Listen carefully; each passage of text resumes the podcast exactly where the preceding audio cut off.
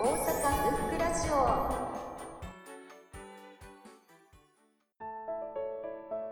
いやもうそれはもう北の国からですよね。あれで、えっと、あのちょうど私たち移住しようと思ってたんですよ。あの国外に行こうと。でも結局湾岸戦争でそれが計画できなくてどうしようかなと思ってた時にちょうどあの、まあ、北海道行こうかってかみさんには言ってて北海道行ったらたまたま富良野に行ってあの北の国からのそういう名,、まあ、名所あるじゃないですか。あそこ行ってなんだこれとかっていやかみさんがかろうじてねあの北の国から知ってたからえっ、とこんなんあるんだよと。そっからね徐々に惹かれてってそして宋の河野を行ってたら、えっと、阪神・淡路大震災があってそしてあの私その頃あの北の国からファンクラブっていうかファンクラブっていうかあのその時はねメールえメールなんだったっけ？そういうクラブあったんですよ。一人、えっと、みんな会員になって一方がメールをすればみんなその会員はそのメールを見ることができるっていうメーリングリストメーリングリストだ思い出した。そうそうそうそう走りみたいなやつでねメーリングリストに入ってましてねそしたら北海道の方が「北海道来ないか?」言って「え 行けるんですか?」言ってねこれであのーまあその会社、えっとあの転勤規模を北海道に書いてで釧路に移り住んでそっから会社がおかしくなっちゃってもうやめようか言ってもう脱サルするぞ言って、えっと北海道で仕事行ったら酪農やろということでね。ほんで酪農の世界に入っていったりね。世界です。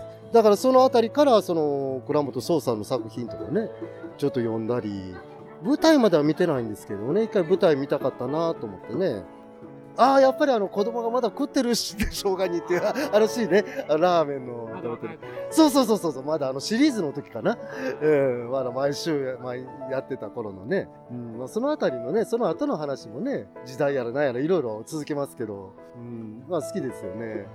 もう何回もそのビデオテープに撮って見返しましたよ。ええ。うんうんうん。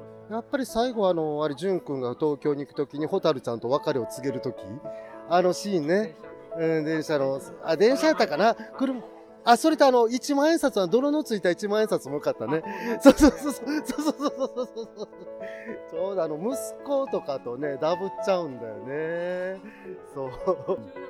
うん大きくなっちゃってね、恋愛して、ほんででできちゃったりね、いろいろんなこと、いろんな悪さもしたり、いろいろしてましたよね。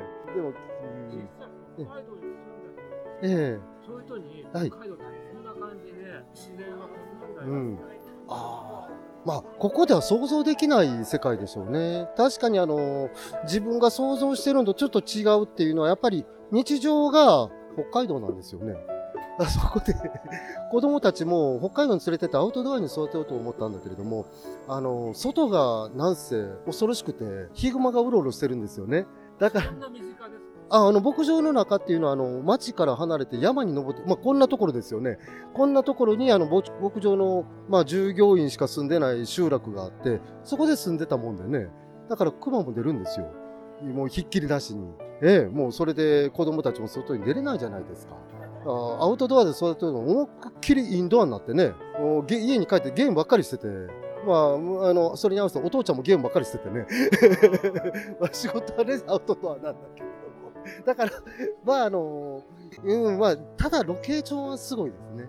ロケーションは素晴らしい。でも生活は大変だ。雪はあの上から降るもんじゃなくて横から降るもんだっていうね。そうですよね。いやもうキタキツネもいるしエゾシカもいるし。エゾシカもオスになるとめちゃくちゃ背が高いしもうほんとこの軒先ぐらいみたいな感じのね聞いたらビビりますよ。うん車で逃げようそう車で逃げよう思ったらアクセルクラッチの車やったけど空回りしてなかなか進まない。焦っちゃって。うわやべえとかいう感じで。あのまあまあ私は一人ね満喫してたんだけどかみさんと子供には恨みつらみしか残ってないです。なんであんな不便なところで生活させたんやと、